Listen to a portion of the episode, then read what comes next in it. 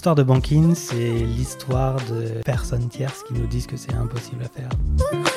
On est parti du principe que les données bancaires n'appartenaient pas à la banque, appartenaient au possesseur du compte bancaire. Ça veut dire que pendant plusieurs années, vous bossez avec cette espèce de d'épée de Damoclès. Un jour, on vient de vous dire, en fait, vous n'avez pas le droit de faire ça. Absolument. J'aime beaucoup euh, aller à Jacta Est. Il y a un moment où j'aime bien arrêter les choses, prendre la décision et en assumer les conséquences, bonnes ou mauvaises, mais y aller. Je pense qu'il n'y a rien de pire que l'indécision de faire du surplace. Je suis Pierre L'Hôpitalier, cofondateur de Kaibi, société spécialisée dans le digital et le développement applicatif. Ces 15 dernières années, j'ai eu la chance de rencontrer de nombreux CTOs et talents du monde de l'IT qui le sont devenus. Aujourd'hui, je leur donne la parole et ils nous donnent leur vision.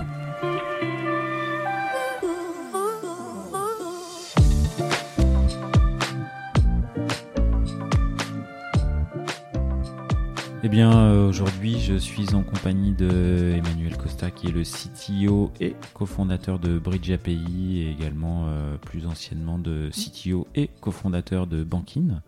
Euh, merci Emmanuel d'être d'être ici, d'avoir accepté l'invitation. Merci de m'avoir invité.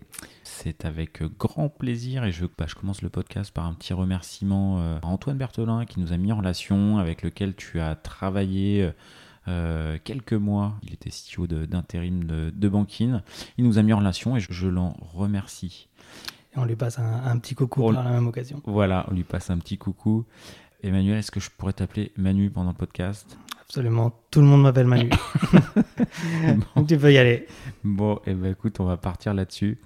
Euh, et ben Manu, euh, avant de bah, revenir un petit peu là sur sur euh, l'expérience qui t'anime, qui est celle de, de Bridge API. Est-ce que tu peux euh, revenir sur... Euh, il n'y a pas non plus 12 étapes parce qu'il y en a une très grosse qui est l'expérience banking. Mais est-ce qu'on peut revenir un petit peu à ces étapes fondatrices et, et, les débuts en fait de banking? Oui, tout à fait, ouais.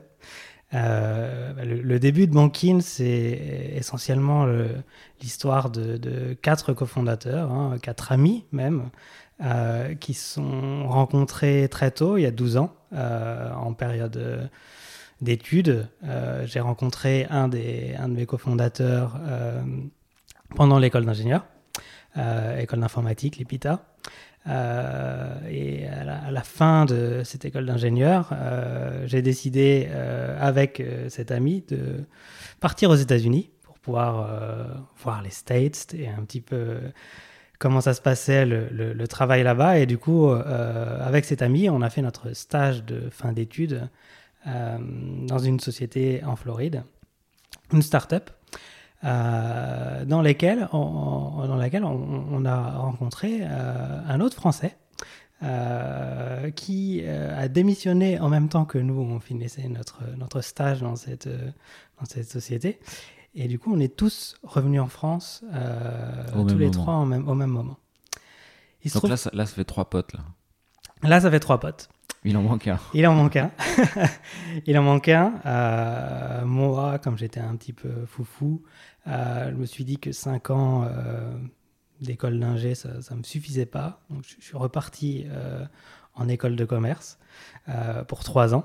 T'as fait quelle école d'ingé? Ah, J'ai fait l'EPITA en école ouais, d'ingé. Ouais, ouais. Et ensuite, j'ai intégré l'ESSEC à Cergy. D'accord, ok. En, en, cycle classique grande école. Et c'est là où euh, on a un petit peu changé de dimension puisque les SEC, il y a les personnes du business, ce qui, ce qui, ce qui nous manque euh, cruellement en tant que tech, c'est un petit peu la, fibre, la fibre commerciale. Euh, et on a rencontré du coup le quatrième cofondateur là-bas. Et très vite, on a décidé de, de, de monter une boîte. Alors on ne savait pas laquelle, on savait juste qu'on voulait monter une boîte. Et à l'époque, euh, il y avait des cours d'entrepreneuriat. Pendant un de ces cours d'entrepreneuriat, il y avait un projet de pouvoir euh, faire euh, justement une simulation un petit peu de, société qu'on pourrait créer. Et à cette occasion, il y a eu un proof of concept de connexion aux banques. On a développé des, petits programmes qui permettaient de se connecter aux banques et de récupérer les informations. Le sujet, c'est vous qui l'avez choisi? C'est nous qui l'avions choisi. D'accord, ok. Ouais. Le sujet il venait de, de, vous, quoi. Il venait pas de, c'était pas un sujet euh, de cours, quoi. Non, c'était vraiment, un- il fallait créer un projet qui pouvait devenir éventuellement euh, une entreprise en, cours d'entrepreneuriat. Euh, et, et le prof nous, nous avait dit que de toute façon, euh, c'était pas possible de pouvoir se connecter au- aux banques. Euh, sauf que quand on a montré le projet, ben, ça récupérait déjà vraiment les, informations depuis le site de, notre banque. Euh, et c'est un petit peu comme ça que l'idée est née, euh, avec un premier proof of concept assez, assez assez- Et euh, très vite, l'idée aussi, c'était le début euh, des smartphones, et notamment le lancement de, l'iPhone premier du nom. Et on a vu quelque chose, c'est que euh, allait y avoir un besoin de la part des gens, et notamment des jeunes à l'époque. Nous, on arrivait très mal à gérer notre budget. C'était vraiment un des points. Comment on fait pour pas être à découvert à la fin du mois? Parce que c'est compliqué, il faut se connecter sur le site de sa banque, rentrer ses identifiants, regarder, et là, ah, je suis à découvert. Ah bah mince, c'est déjà trop tard. J'ai déjà les agios qui vont tomber. On fait comment on fait pour ne plus être dans cette situation-là? Du coup, on s'est dit, déjà, tout le monde va avoir un téléphone. Donc, on va porter ce qu'on a déjà commencé à faire sur mobile. Et on va surtout pousser l'information à l'utilisateur avant d'être dans une situation précaire.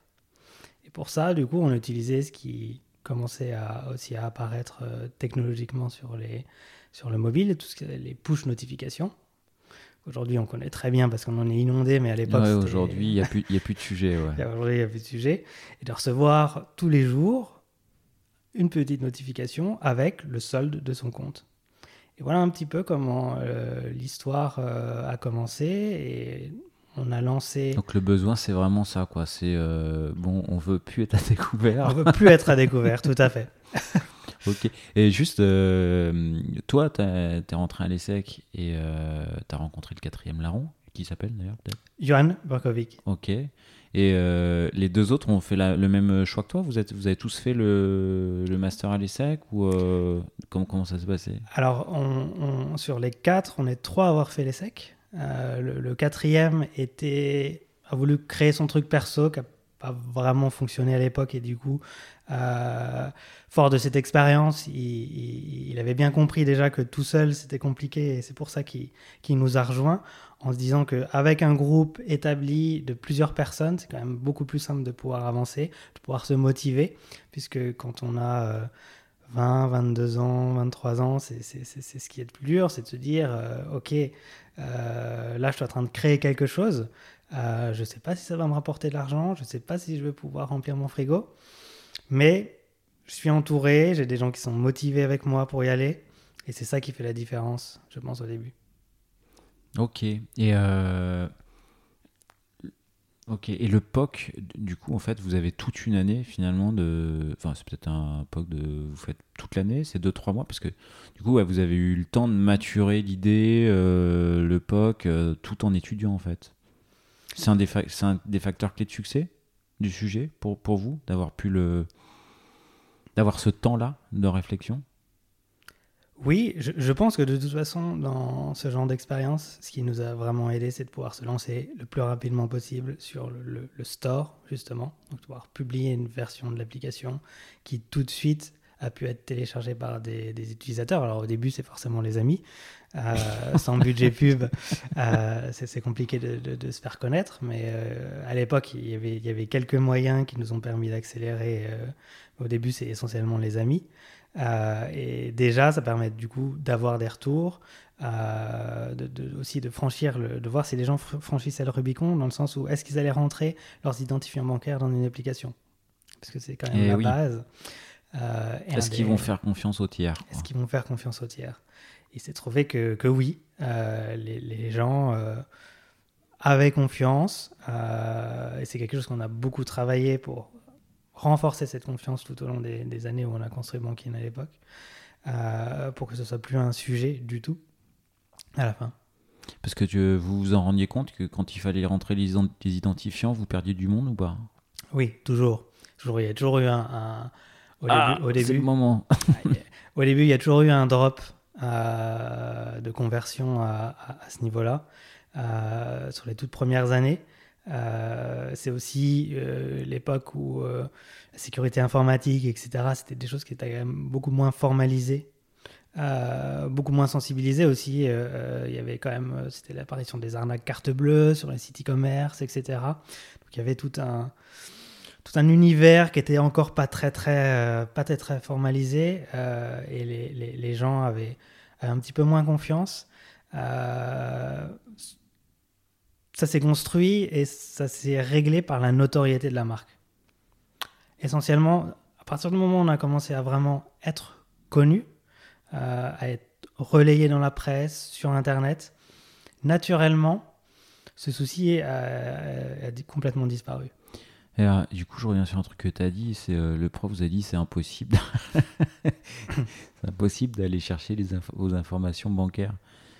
Techniquement, vous, enfin voilà, euh, enfin c'était quoi les contraintes techniques, juridiques, réglementaires, fonctionnelles? Mmh. Parce qu'apparemment, vous avez réussi à vous avez hacké le truc. Enfin, il n'y a pas de notion de hacking, mais euh, finalement, c'était pas tant une contrainte que ça?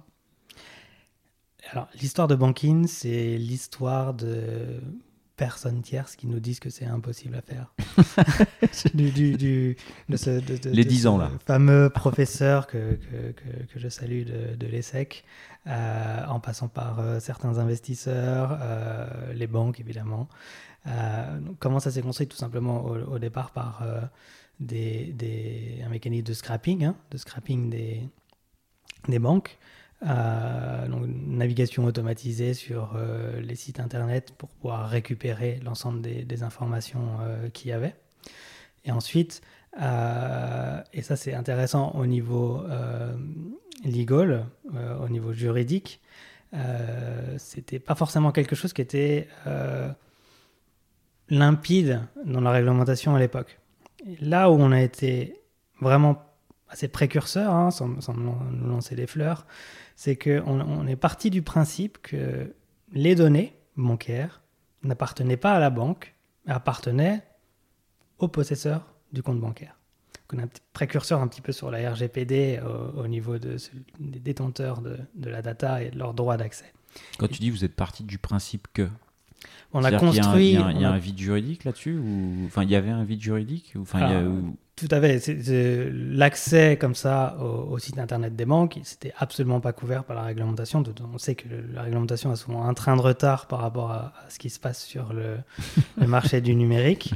Euh, l'encadrement de notre activité officielle est venu bien après, euh, plusieurs années après, et c'est venu par l'Europe. Euh, parce que l'Europe a la volonté notamment d'ouvrir la concurrence et de construire euh, un marché du paiement et un marché bancaire qui soit vraiment unifié et ouvert à l'innovation. Ça veut dire que pendant plusieurs années, vous bossez avec cette, cette espèce de d'épée de Damoclès juridico-légal qu'un jour on vient de vous dire en fait vous n'avez pas le droit de faire ça quoi. Absolument. Et c'est ce qui, d'ailleurs, nous a pas mal retardé dans la levée de fonds, euh, puisque euh, au début, euh, ce sont des business angels qui nous ont fait confiance, mais ça bloquait au niveau des fonds d'institution, les fonds, pardon, des fonds d'investissement institutionnels, puisque c'est des organismes, des sociétés qui ont des départements legal, qui levaient des red flags systématiquement là-dessus. Et c'est à partir du moment où la législation s'est vraiment actée que ça nous a ouvert les portes du financement conventionnel tel qu'on le connaît et qu'on a pu avoir accès aux fonds d'investissement et vraiment accélérer. Et ça, c'est quelle année? Enfin, c'est combien de temps après le démarrage de Banking et c'est quelle année? Alors, en fait, c'est il y a eu un premier fonds qui nous a fait confiance parce que c'était une banque, la Banque Odo, euh, qui, euh, elle, étant dans le milieu déjà financier, savait que la loi en question, la DSP2, la directive sur les paiements numéro 2, allait passer. Et du coup, à anticiper un petit peu euh, ce passage-là, et euh, en, ce sens que du coup, elle a investi chez nous avant que la loi ah, soit, soit passée, parce qu'elle avait, elle avait vu l'évolution du marché. Elle sentait le truc, quoi.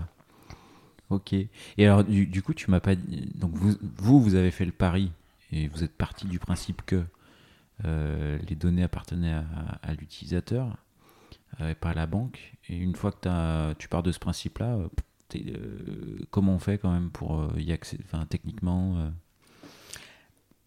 On a des connecteurs qui naviguent automatiquement, donc par, l'intermédiaire du scrapping, hein, qui vont cliquer, remplir les champs à la place de l'utilisateur de façon tout à fait automatisée euh, et qui vont scanner les pages de résultats et en, extraire l'information.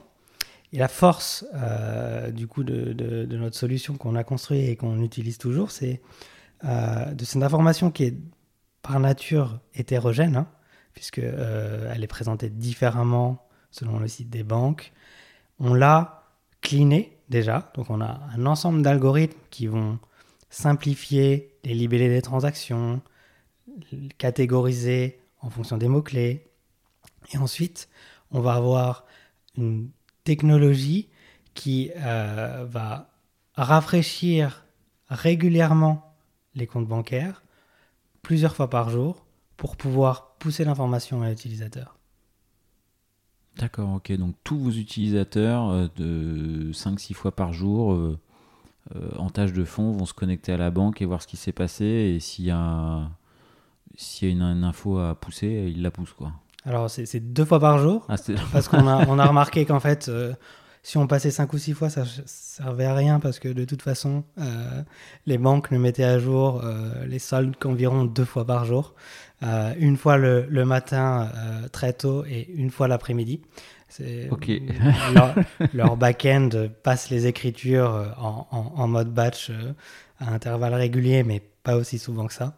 Et du coup, deux fois par jour, ça nous suffisait pour avoir l'information la, plus fraîche sur les comptes de nos utilisateurs. Et du coup, on vous a mis des bâtons dans les roues pour que ça puisse moins bien marcher ou pas Enfin, mettre des bâtons dans les roues, c'est un peu fort. Enfin, c'est peut-être pas le bon, la bonne expression, mais euh, tu disais, l'histoire, ça a été de, euh, de se heurter à des gens qui nous ont, nous ont dit toute l'histoire, c'est pas possible. Quoi. Oui. On, a eu des banques qui ont essayé de nous bloquer. Euh, malgré l'argumentaire qui maintenant s'était imposé comme quoi l'utilisateur avait le droit d'utiliser et d'accéder à ces données par le mandat qu'il nous donnait. Euh, et c'est un, petit jeu du chat et la souris qui, a duré jusqu'à euh, l'arrivée de la DSP2 qui a obligé les banques à construire des API euh, sur lesquelles on se connectait pour pouvoir récupérer l'information. Ok, ok, ok. Et du coup, ces premières années sans fonds d'investissement, des années un peu de vache maigre, j'imagine. C'est plus que des années de vache maigre. C'est ça faut le dire aussi. Tu vois, l'entrepreneuriat, c'est pas que. C'est des années de galère, mais sur lesquelles je garde d'excellents souvenirs. Euh, deux, de mes associés qui s'étaient endettés pour pouvoir euh, financer le, début de l'entreprise.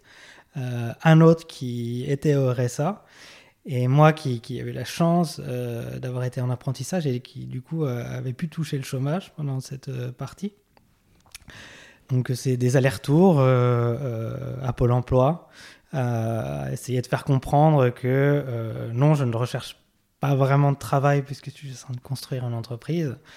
et pour pouvoir continuer à, toucher ce chômage avant de pouvoir finalement lever des fonds et pouvoir se payer euh, en bonne et due forme.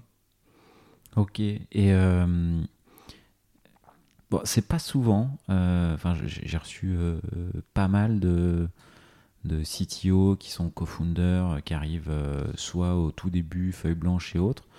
Et bah vous, vous lancez. Et c'est pas souvent.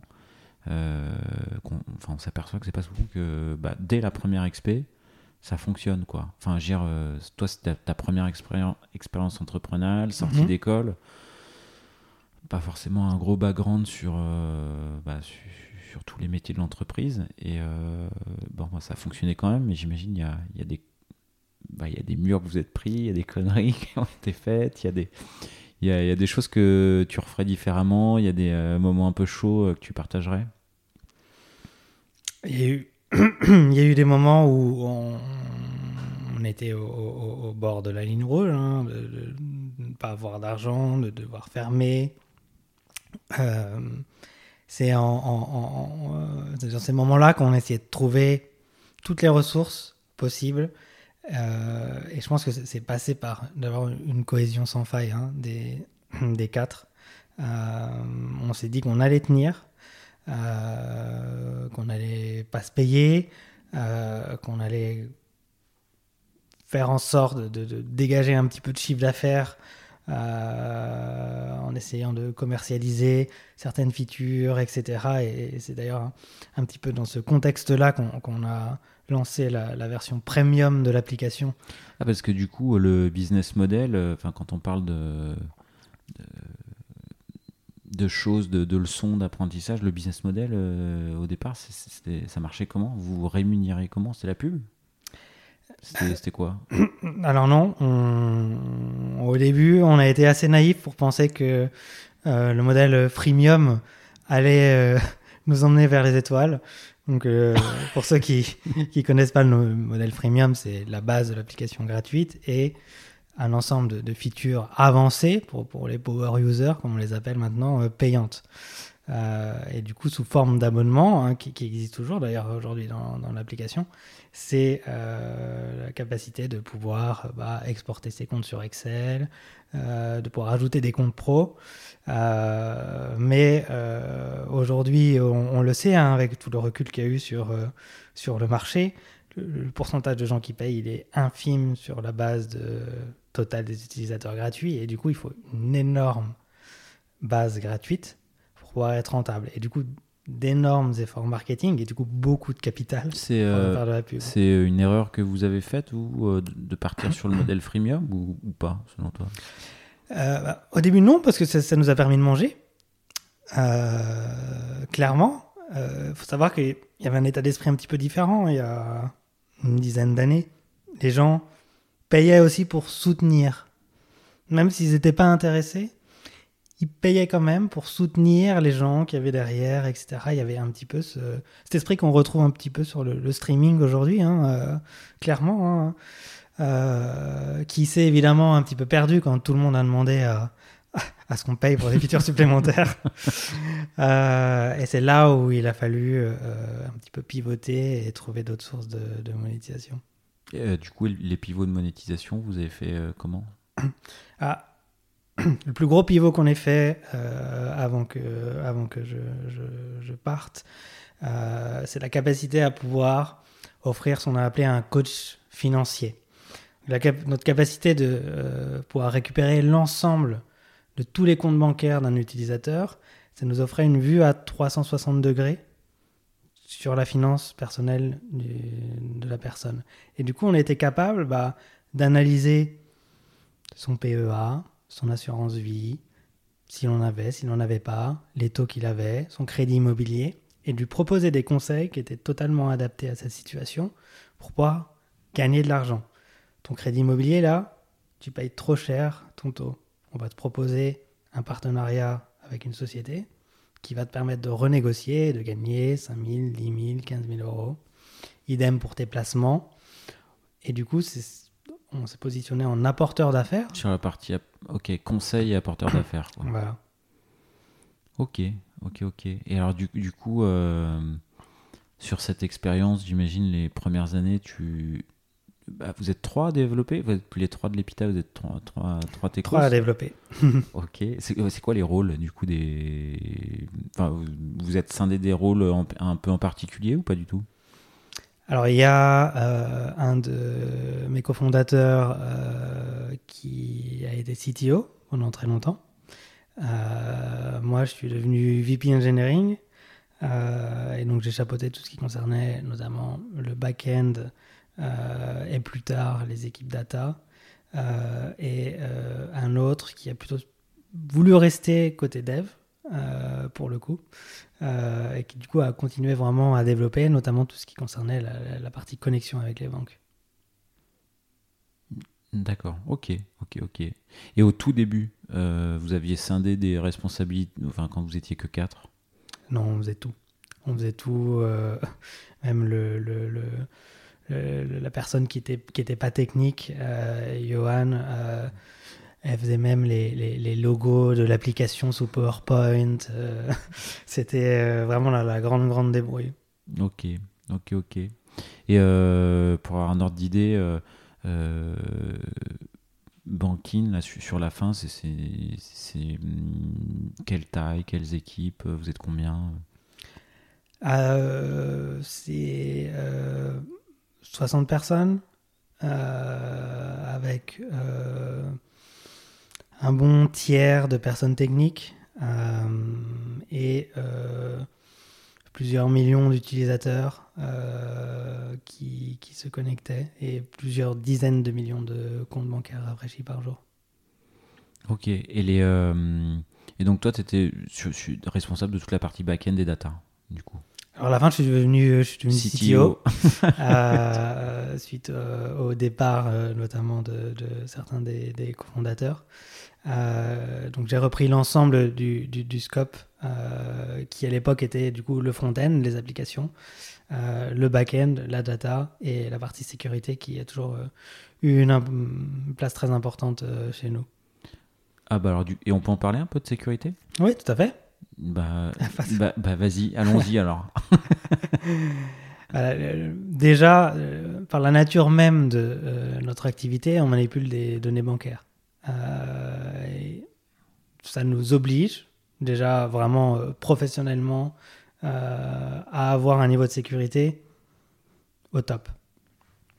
On a toujours beaucoup investi, notamment en termes de personnes, en personnes d'équipe, en matière de tools également, tout ce qui concerne l'écosystème de produits qu'on peut utiliser pour pouvoir scanner, détecter, etc. Du coup, euh, euh, bah, aujourd'hui, euh, chez Bridge, sur une équipe de, de, 60 personnes, il y a 5 personnes dans le département sécurité. Donc, c'est quand même 10% des effectifs. Ouais, non, c'est. Oui, oui, c'est pas neutre. Ouais. Non, avec un budget également qui tourne autour de tout ce qui concerne voilà, les, les tools, le programme de Bug Bounty, euh, qui est aussi assez, assez conséquent pour pouvoir euh, bah, tester régulièrement euh, tout ce que l'on fait. Donc du bug bounty, des tests d'intrusion, 5 personnes dédiées à la sécu, des profils différents? Tout à fait. Alors ils ont tous un profil différent, donc c'est vrai que c'est une, équipe vraiment multi, multi casquette. on a de façon assez classique un, Head of Security qui est le RSSI. Euh, on a euh, un ingénieur Blue Team, donc euh, contre-attaque, un Red Team, donc attaque, qui est chargé du, coup de lui, il essayait d'embêter la Blue Team, d'embêter la Blue Team, euh, un DevSecOps pour inclure un petit peu bah, toutes les vérifications de sécurité dans les process de déploiement, dans la gestion de l'infrastructure, et ensuite on a une partie gestion des droits un peu plus classique qu'on appelle le service desk pour pouvoir aussi assurer le, côté interne de la sécurité. Euh. Ok. Et, euh, des tips à donner sur ce qu'il faut vraiment pas rater en termes de sécu ou pas sur, DevSecOps notamment ou autre? Il faut euh, pas sous-estimer la partie process et la partie culture dans l'entreprise. Euh, aujourd'hui, ce qu'on voit, euh, nous on regarde très régulièrement toutes les entreprises qui se font, euh, qui ont des problèmes de sécurité. Toutes les boîtes SaaS, on en voit tous les jours qui ont des fuites de données, qui ont des problèmes, leur, leur base de données se, se, retrouve publiée sur le darknet. On essaie toujours de comprendre d'où ça vient, comment c'est arrivé, par quel biais. Très souvent, ce sont des erreurs internes qui ont conduit à ce genre de situation. Du phishing, des euh, outils euh, SaaS mal configurés. Euh, et du coup, à chaque fois, on essaye de renforcer nos process internes et surtout d'éduquer notre équipe au global à, au phishing, aux choses qu'il faut faire et pas faire, aux règles, parce que on sait qu'un des, un des gros vecteurs d'attaque peut passer par là. Et euh, la partie euh, formation, tu le- ça se matérialise comment? Tous les trimestres, tous les semestres, tous les ans Il y a une, demi-journée euh, qui est dédiée à ça pour former les équipes?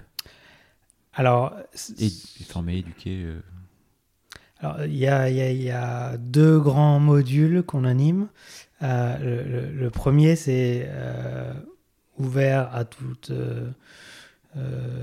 tout employé de l'entreprise. Ça va se manifester par deux actions principales. Le premier, c'est tout le monde, à son arrivée, passe par un onboarding sécurité. Où Ah ouais il va, il va du coup, euh, dès son premier jour, euh, apprendre euh, à utiliser GPG, à savoir comment on demande les droits sur Octa, voilà, un petit peu à maîtriser l'écosystème dans, dans lequel il arrive. Et ensuite, il sera régulièrement, malgré lui, soumis à des tests de phishing ou autres. euh, pour qu'il soit toujours alerte au bout de 6 à, à 12 mois et, et, et qu'il clique pas n'importe où et qu'il rentre pas ses mots de passe euh, n'importe où sur, sur des sites où on n'a pas véri- vérifié l'URL. Donc ça, c'est la Red Team, ça. Tout à fait. Ok. Et en parallèle, parce que ça, ça marche moins bien sur les techs qui sont un petit peu euh, sollicités beaucoup euh, euh, et un petit peu plus, on va dire, aux aguets.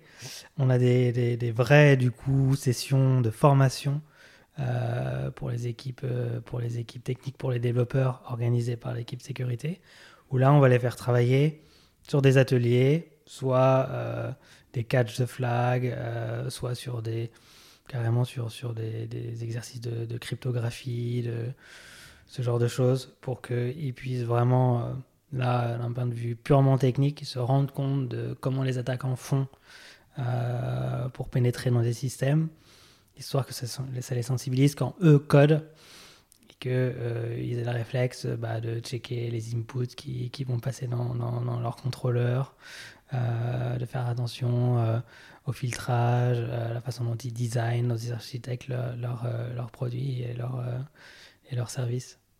Et euh, il y a de. hum, Bon, ça, ça faisait partie des choix un peu, je pense, structurants de la boîte, quoi, d'avoir euh, quand même une équipe forte côté, euh, côté sécurité. Euh, Il y a d'autres choix d'orgas, euh, d'équipes, de, ou choix techniques que vous avez fait qui ont été un peu structurants, facteurs clés de succès, ou peut-être des, fois, des choix que tu regrettes Alors, il y a un choix qui a souvent beaucoup étonné les, les gens à, à qui j'en ai parlé, c'est qu'il n'y a jamais eu de QA, de poste de, de Ouais. testeur. Euh, Alors ça, pour le coup, et tu le dis aujourd'hui, euh, ça peut étonner, quoi. Oui, ça, ça peut étonner, et c'est toujours Ça le cas. étonne, en fait, tout Ça court. étonne et c'est- c'est et c'est toujours le cas. Euh, c'est un choix que j'ai fait euh, pour mon équipe. Euh, j'ai toujours trouvé que l'absence de QA permettait de mieux responsabiliser les développeurs face à ce qu'ils faisaient. Pour ça, euh, du coup, on a organisé en fait la journée, le, travail d'un développeur autour de plusieurs points de passage où chacun était porteur de la QA. C'est un petit peu l'idée du euh, if you break, avec mon anglais, if you break it, you fix it. Euh, si c'est toi qui l'as cassé, c'est à toi de le réparer. Et ça, euh, ça a permis d'avoir un vrai ownership de tous les développeurs face à ce qu'ils faisaient. Et avant d'appuyer sur le bouton de déploiement en production, bah, ils réfléchissez toujours à deux fois. Et ça permettait au final d'avoir une qualité de ce qui passait en prod, euh, à mon sens, qui nous a jamais euh, posé problème. Il y a toujours eu un très très gros niveau de qualité euh, grâce à ça. Après, ça se compense évidemment parce que euh, ça se fait pas tout seul. Il faut évidemment du coup assurer au niveau des tests automatisés, au niveau de l'ensemble de la chaîne de déploiement pour que euh, tout soit aussi Mais du coup, ça, vérifié ça, c'est automatiquement. les devs chez toi qui s'occupent de d'automatiser leurs tests. Oui, tout à fait, ouais. Ouais, ok. et pas de QA au niveau des bon, automatisation de tests, test U, test d'intégration, sur, la partie test fonctionnel aussi? Il n'y a pas de, de recette fonctionnelle? Alors, c'est, tout est automatisé. On a différents niveaux de tests. On a tous les tests que tu as cités euh, tests unitaires, euh, tests d'intégration, euh, smoke test. ensuite, on a des tests fonctionnels de bout en bout qui sont faits par des outils qui vont jouer un ensemble de scénarios de façon automatique sur une API de, de, pré-prod qui vont conditionner bah, tout simplement la promotion en production au succès de ces tests-là. Et, ça, c'est les devs qui font aussi. C'est les, les, devs qui font. On leur a un peu simplifié la tâche. Il y a des outils très sympas maintenant. Euh. c'est quoi que vous utilisez On utilise euh, Orenscope, qui est un outil un, petit peu. Ouais, je connais pas. Euh, presque WYSIWYG. tu vois, on peut mettre différents blocs qui exécutent différents steps. À chaque fois, il y a des, des, des, des assumptions qui sont validées ou pas. Euh, et ça permet du coup de jouer et de tester l'ensemble d'une API, parce que nous on fait une API évidemment, euh, de bout en bout et sur tous les scénarios que, que l'on souhaite. Ok, ok, ok. Et euh, ouais, bah écoute, c'est un, un, un, choix qui est, qui est, bah, qui est étonnant, quoi, mais intéressant de le partager. Il y en a d'autres comme ça? C'est bien déjà. Oui, c'est bien, c'est bien déjà. Et c'est vrai que c'est. Euh, ça a été aussi un, critère de recrutement pour nous, hein, parce que euh, les, gens qui sont prêts à pouvoir euh, aussi gérer l'ensemble de cette chaîne et porter cette ownership-là, bah, ça fait partie du coup aussi de l'état d'esprit des gens qu'on voulait qu'ils nous rejoignent. Euh, dans, ces choix-là aussi, euh, c'est euh, de par notre taille, hein, c'est de pas avoir, de pas séparer l'équipe SRE de production de, l'équipe back-end. Un petit peu dans le même esprit. Aujourd'hui, on retrouve beaucoup de, sociétés qui séparent la partie purement build de la partie exploitation. pareil, nous on a fusionné les deux en organisant pareil le le temps de travail euh, par des mécanismes de, responsabilité euh, tournante euh, pour pouvoir assurer bah, la maintenance et l'exploitation de la plateforme à tour de rôle. Et ce qui, ça a permis, notamment pour les développeurs, un effet de bord positif, hein, de monter en compétence sur AWS, parce qu'au final, quand on commence à pas mal automatiser les choses, les, les développeurs euh, back-end construisent euh, leur projet, le chip en production sans vraiment du coup euh, connaître ce qu'il y a derrière, comment ça fonctionne sur AWS, où c'est ordonnancé, les services qui sont derrière. Et du coup, avoir cette partie-là SRE, bah, ça leur a permis de développer de vraies compétences sur AWS, de connaître les services, connaître comment ça fonctionne, de détecter quels étaient les effets de bord de leur code euh, possibles sur les services. Et du coup, pour certains, de, vraiment monter en compétence euh, sur la, partie cloud. Et euh, tu parlais de, recrutement, parce que tu as dit, voilà, du coup, au final, c'est des choix structurants dans l'orga et dans le mindset qu'on recherche. ça a été un frein au recrutement ou ça a été un, un facteur de motivation Enfin, tu l'as ressenti comment en fait? Et comment vous filtrez Comme euh, vous êtes jamais trompé justement sur le mindset des. comment vous faisiez pour pas trop vous tromper? On, se trompe souvent. Euh, de façon tout à fait honnête, le, recrutement c'est un des exercices les plus compliqués euh, pour un CTO et je pense plus globalement pour, pour une startup. Euh, je pense qu'il faut être euh, très humble sur la question.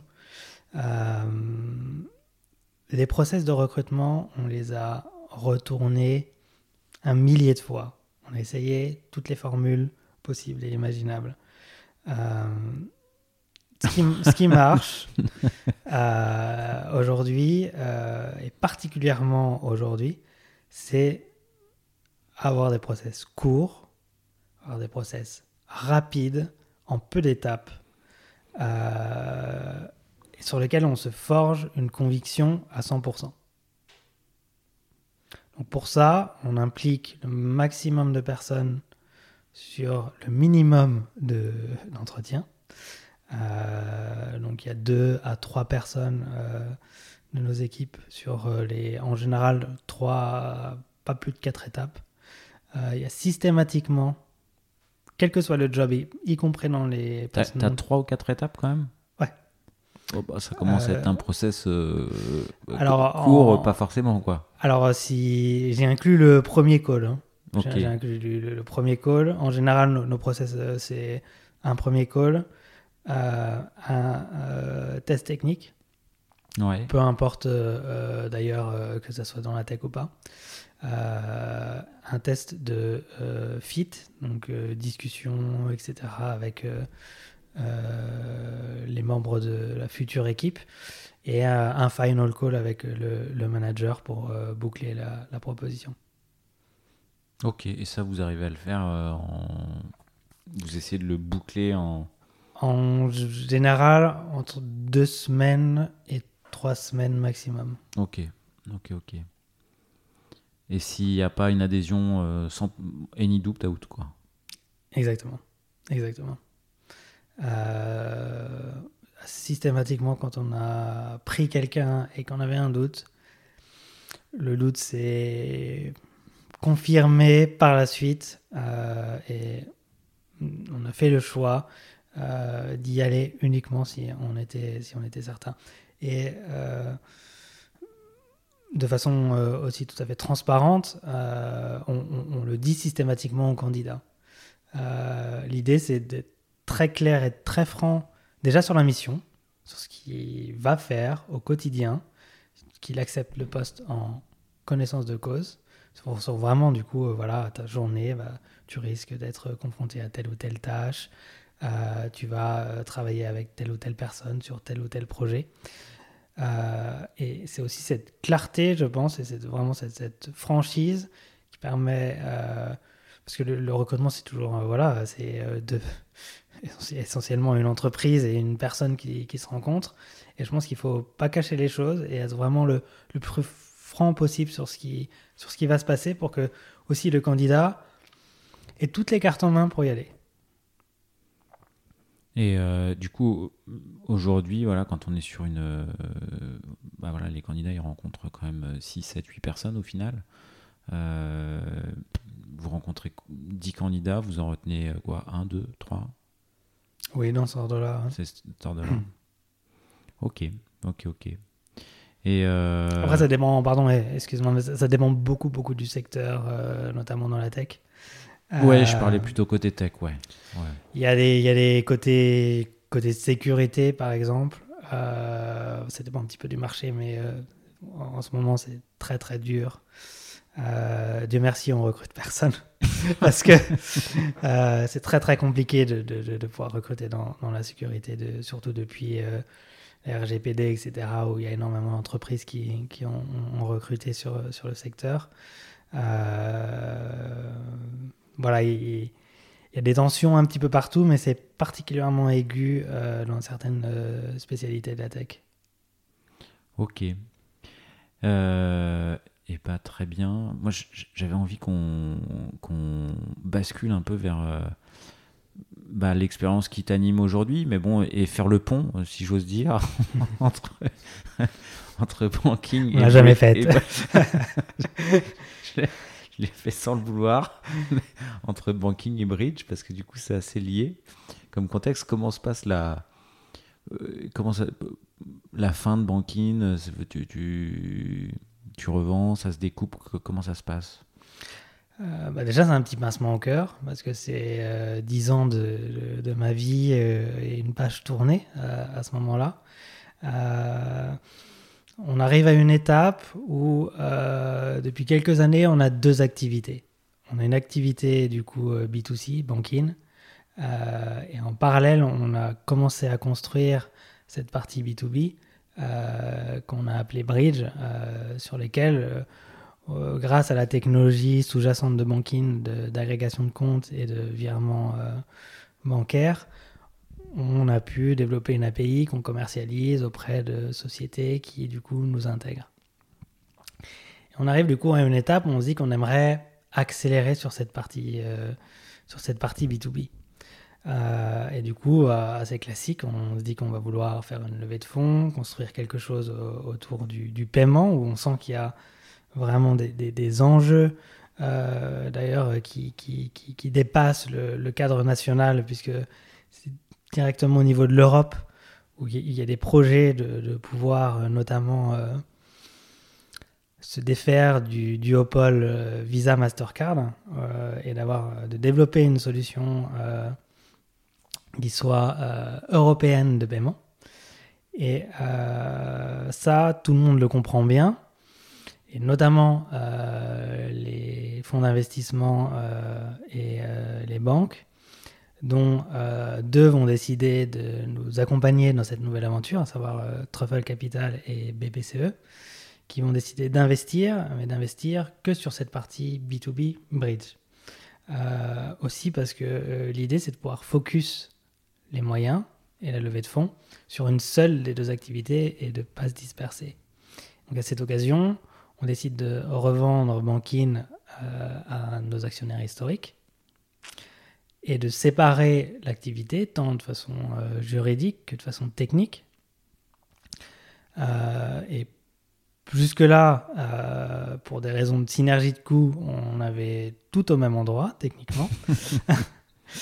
Donc euh, un seul back-end euh, avec une cinquantaine de microservices entremêlés qui s'appelaient euh, tous les uns les autres et qui faisaient vivre du coup nos services. Et on se retrouve dans une situation où il faut tout découper en deux et il faut que Banking soit autonome techniquement.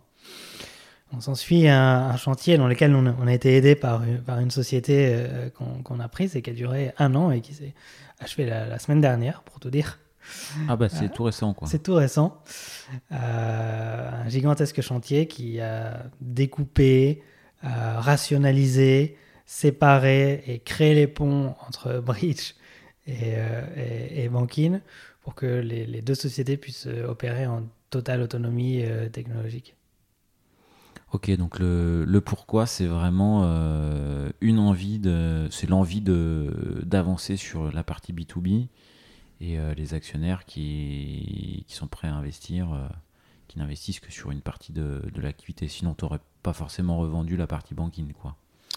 Oui, on, aurait pu continuer. Hein. Il, y avait, des visions euh, qui auraient pu mêler les deux, etc.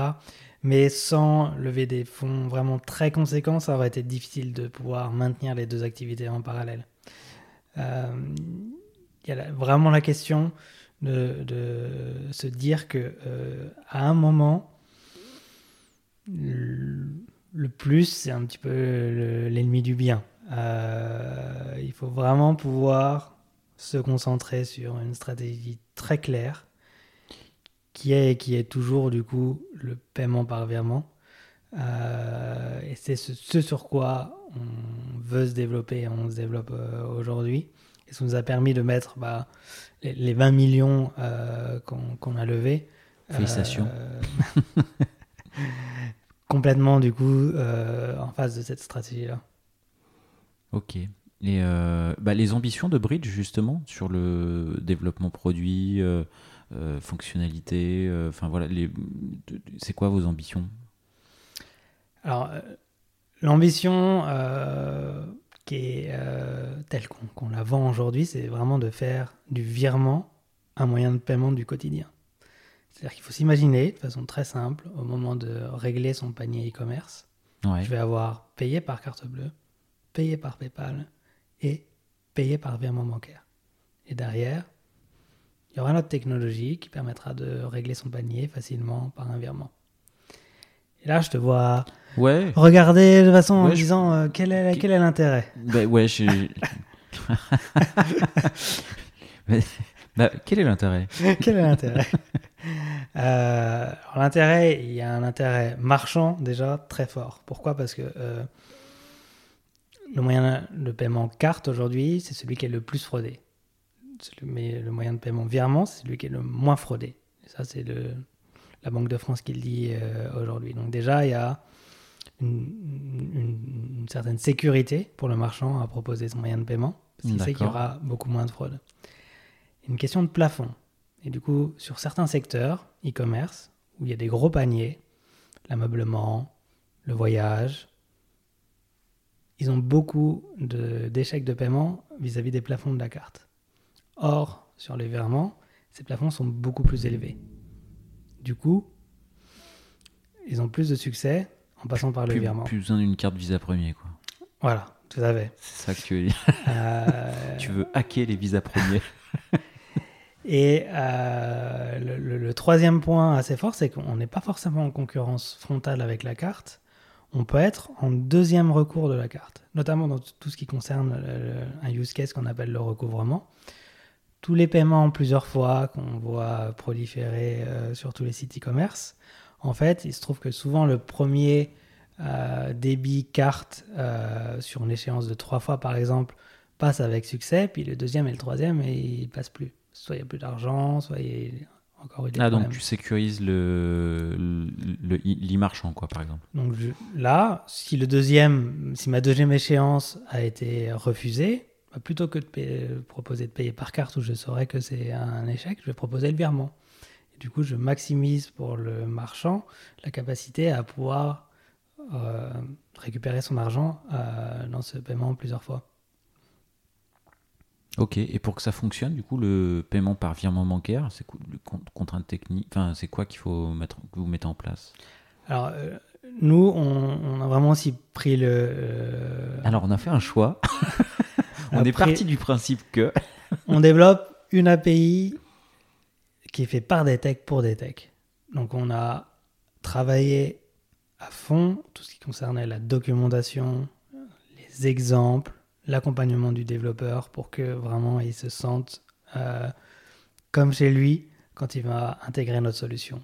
Évidemment, au-delà de ça, ensuite on a des plugins clés en main qui vont s'intégrer dans toutes les plateformes euh, de CMS ou les plateformes e-commerce comme euh, Shopify, PrestaShop, etc. Où là, c'est du one-click install et euh, tu peux directement du coup utiliser notre solution et l'intégrer sans même avoir à rien coder. Ok, ok, ok. Et euh, du coup, je, voulais revenir sur la partie orga. Euh, tu, euh, tu disais toutes les, les équipes, elles bossaient toutes au même endroit. Techniquement, tout était imbriqué.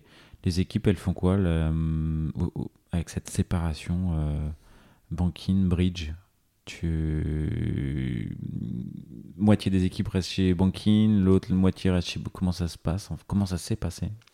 Alors, il y a eu euh, l'essentiel des équipes euh, technologiques qui sont restées chez Bridge avec moi. Euh, euh, a un petit peu reconstitué et tout simplement re-recruté sa propre équipe suite à ça. L'idée, derrière ça, c'est que Bridge, c'est la partie qui porte l'agrément. On n'en a pas encore parlé, mais la spécificité de notre secteur c'est que, euh, et de notre société, c'est qu'on a un agrément officiel qui est délivré par l'ACPR, euh, qui est du coup l'organisme de contrôle prudentiel, qui est un- une sous-partie de la Banque de France. Donc on a un agrément, c'est pas un agrément bancaire, mais c'est un agrément qu'on appelle le 7 et le 8 qui permettent d'opérer euh, et de se connecter du coup aux API des banques. Donc on est encadré, on a des obligations. Des obligations en termes d'effectifs, technique, sécurité, euh, conformité. Euh, et du coup, c'est notre bien le plus précieux aujourd'hui, cet agrément. Si on le perd, on peut, on peut plus rien faire. Dans cette stratégie-là, conserver une équipe technique forte, tant en termes de sécurité qu'en termes d'opération de tous les jours, c'était critique. Surtout que Bankin reste un de nos clients.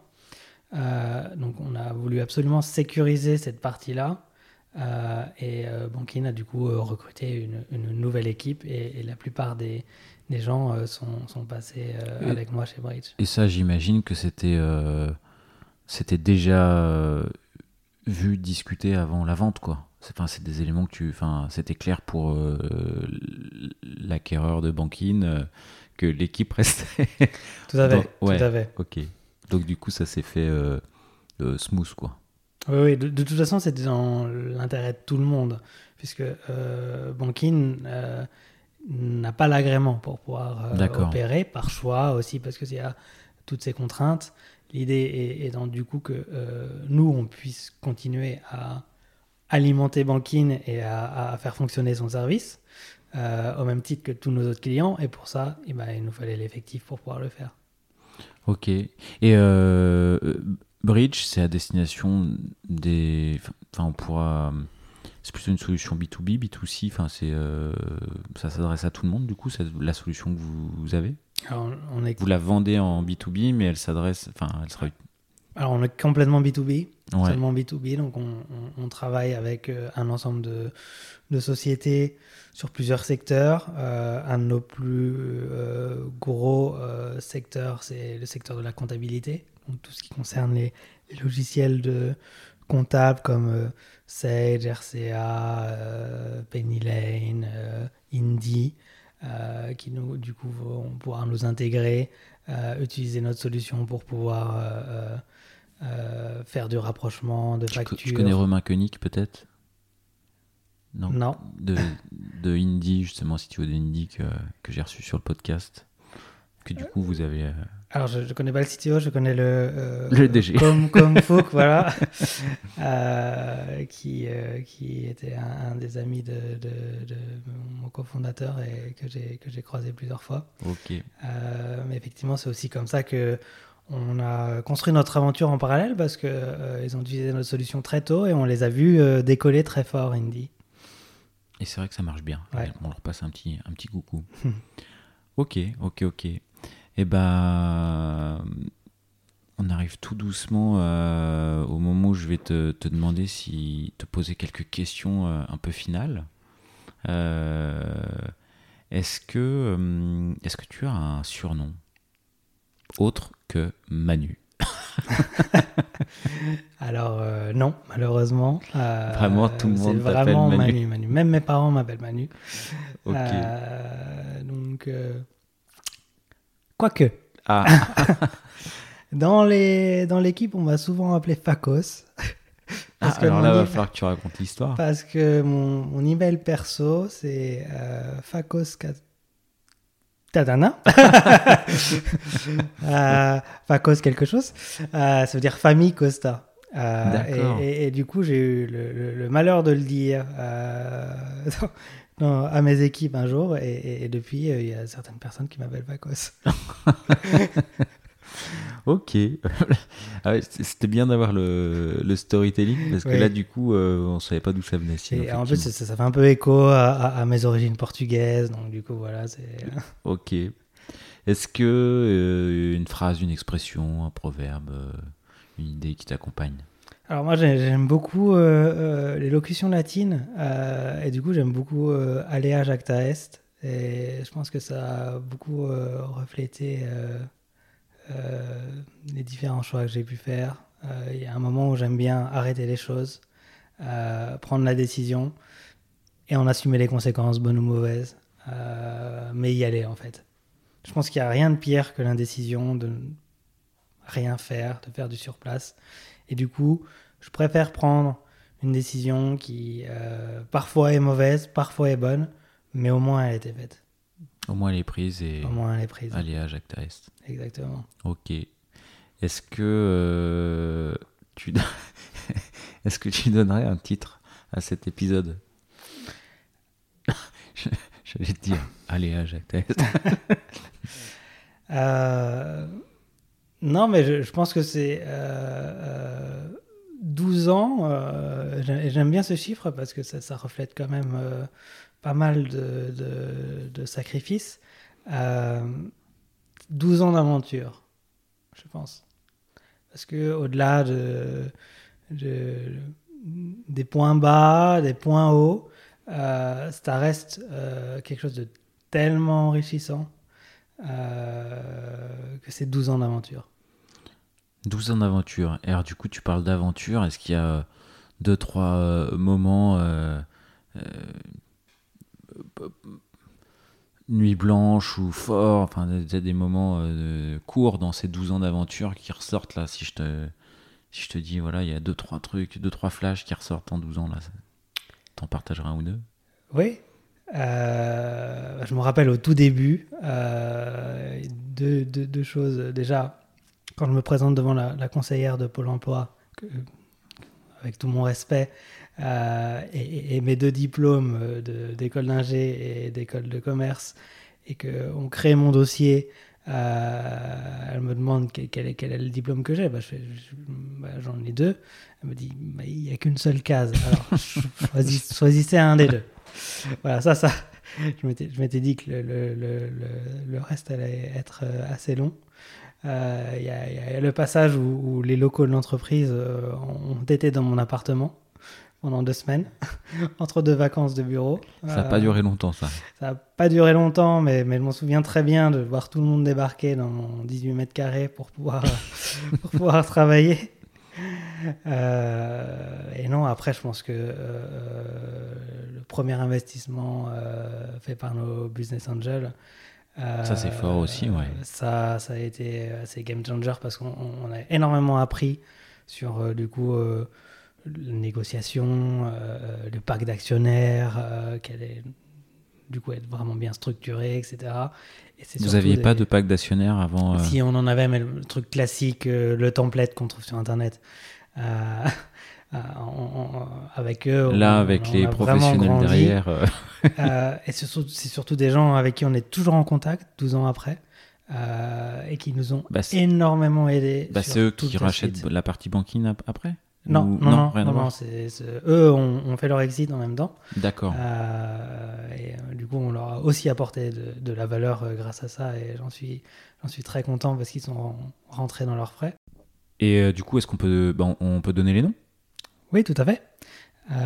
donc, on avait Simon Dola, Franck Luer et Didier Kuhn qui nous ont accompagnés depuis le début et qui nous accompagnent encore de façon informelle aujourd'hui et les remercie vraiment chaleureusement d'ailleurs pour euh, ces nombreuses années passées ensemble.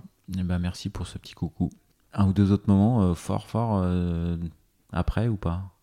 Je pense que la première levée de fonds institutionnelle, du coup on a levé plusieurs millions. là on entrait vraiment dans une autre dimension.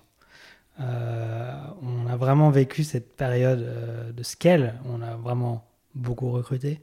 Et l'équipe est passée euh, très vite, voilà, de, de 25 euh, à 50, à 60, etc. Et là, on s'est, euh, on a passé par toutes les erreurs, toutes les joies, toutes les peines de, de, de, ce genre d'étape. moi, c'est bah, du coup, c'était, enfin, les erreurs et les joies, c'était, t'en as deux trois à retenir les erreurs, c'est de ne pas structurer assez vite euh, tout ce qui concerne le management, l'encadrement, etc. Euh, de ne pas faire évoluer assez vite les process, hein, euh, comment on manage, sur quoi, les critères, comment on entraîne les gens, etc. Toutes ces choses qui, nous manquent un peu quand, on a démarré directement dans, dans l'entrepreneuriat. On n'a pas forcément cette base managériale qu'il faut qu'on rattrape très vite. Euh, et ça, c'est du coup, voilà, c'est quelque chose que. Euh, une erreur sûrement qu'on que je referai plus et, on le mettrait l'accent euh, dès le début. Parce que là, tu pars sur une nouvelle phase de scale avec la levée de fonds. Alors Comment tu, tu vois les choses là dans les 18 mois, 2 ans à venir? Alors on ne part pas sur une, une phase de scale d'équipe. parce que comme le contexte était du coup cette transformation et cette séparation d'une entreprise en deux, euh, j'avais déjà l'équipe. Donc je pars déjà avec une équipe complète. Euh, et en fait, l'essentiel, les moyens aujourd'hui vont être mis sur la force commerciale, le développement du marketing, euh, vraiment le, la construction de ouais, monétiser et développer le, cette partie 2 pour donner une petite idée, aujourd'hui, on est un peu plus de 60 euh, chez Bridge. Il y a déjà la moitié des, effectifs, donc une trentaine de personnes qui sont dans la tech. Donc on est déjà très bien orienté tech. très orienté tech. Ok, ok. Est-ce que eh ben, est-ce qu'il y a une dernière question que je t'ai pas posée que tu aimerais que je te pose? Bah, C'est peut-être après 12 ans, euh, est-ce que euh, comment tu, je verrai l'avenir? Tu veux dire, euh, tu veux dire l'avenir après Bridge? L'avenir après Bridge, tout à fait. Elle est marrante ta question, parce que c'est vrai que bah, tu viens à peine de séparer les deux activités, donc c'est vrai que c'est marrant de, de, de, poser la question et de se dire, ok, mais peut-être dans 7, 8, 10 ans. Et bah du coup, alors, tu le vois comment l'avenir après Bridge?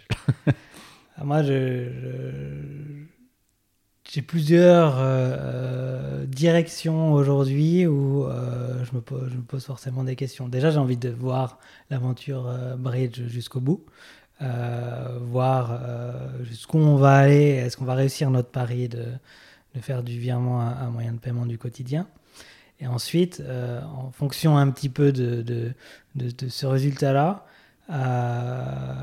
soit je, repars from scratch, ah ouais. en, recréant quelque chose. Euh, et c'est quand on est entrepreneur, on a toujours cette idée en tête là.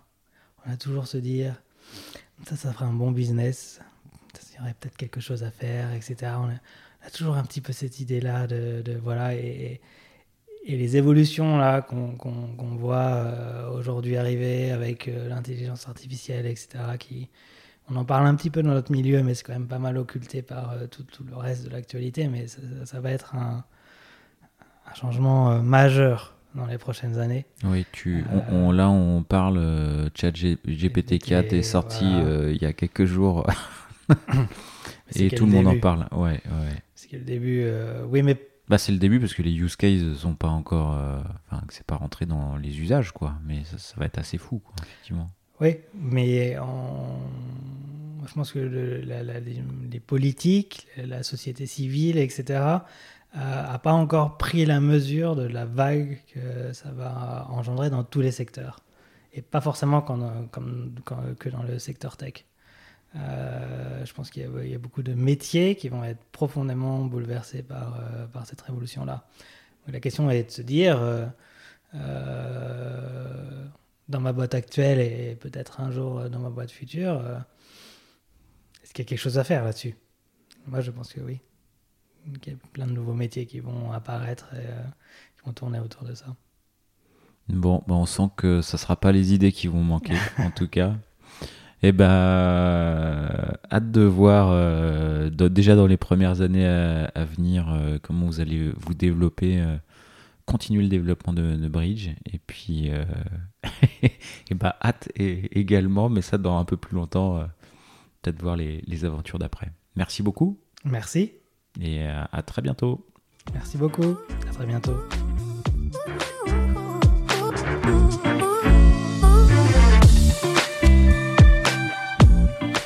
L'épisode est terminé, j'espère qu'il vous a plu et si c'est le cas, c'est le moment de prendre deux ou trois secondes de plus pour euh, deux ou trois clics. Un petit clic pour un pouce bleu euh, ou un petit clic pour un partage aux copains ou un petit clic pour vous abonner euh, et ne pas rater le prochain épisode. À très bientôt